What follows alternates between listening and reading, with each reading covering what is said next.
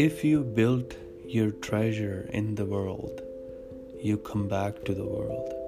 If you built your treasure in heaven, you go back to the heaven. Because you go where your heart is, if you're attached to the world, you're building treasure to the world.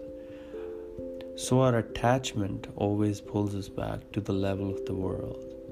Even if we not made any spiritual progress of any significance at all within ourselves, but we are not attached to this world, then nothing can pull us back to this world.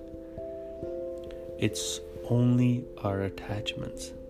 You see, our real master is not the body, it's the Word which was in that body.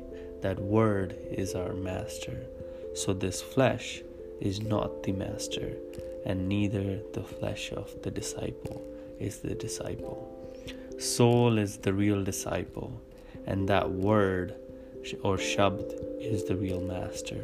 So, what masters we see within ourselves, the radiant form of the master that you see, Master takes his shape from that Shabd, from that Naam.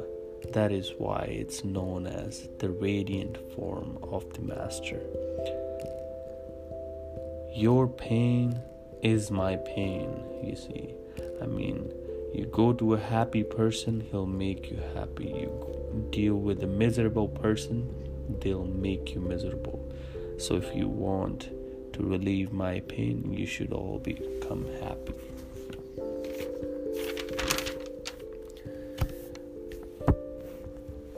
And when your body, when you're happy, I'm happy. If you will tell me painful things, naturally it'll affect me too. I have no pain of my own.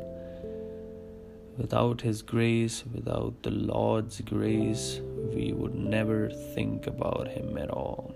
We think sometimes we are searching for the Lord. We're trying to worship the Lord, but actually, He's within us, every one of us. He's pulling us towards Him, He's creating in us that love.